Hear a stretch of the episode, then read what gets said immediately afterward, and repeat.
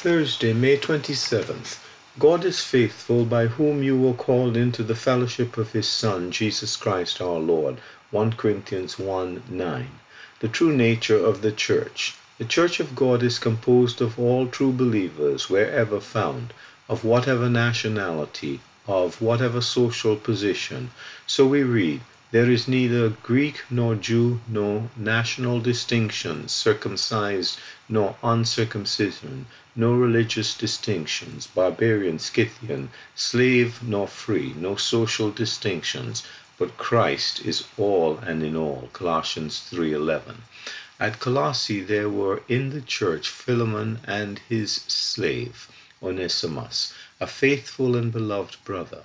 Thus happily does grace triumph over distinctions that obtain in this world. It follows, too, that the Church of God, being one, cannot be bound by nationality. To attach any geographical name, or the name of any man, or of any particular doctrine, or a name descriptive of a special kind of church government, is all foreign to Scripture and the enlightened Christian, obedient to the truth of God, could not associate himself with any of these.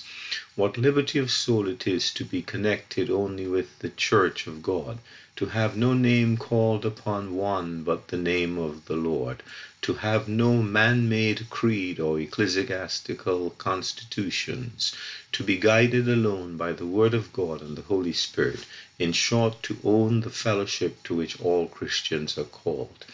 This is clear in Scripture. Twice over the Lord said of his disciples, "They are not of the world, just as I am not of the world." John 17:14-16. Thus, union of state and church, the attempt to get political power and standing, are ideas clean contrary to the genius of Christianity and the teaching of Scripture.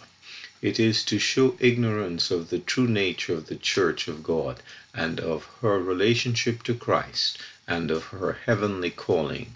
We need to be jealous with a godly jealousy in these matters. A. J. Pollock.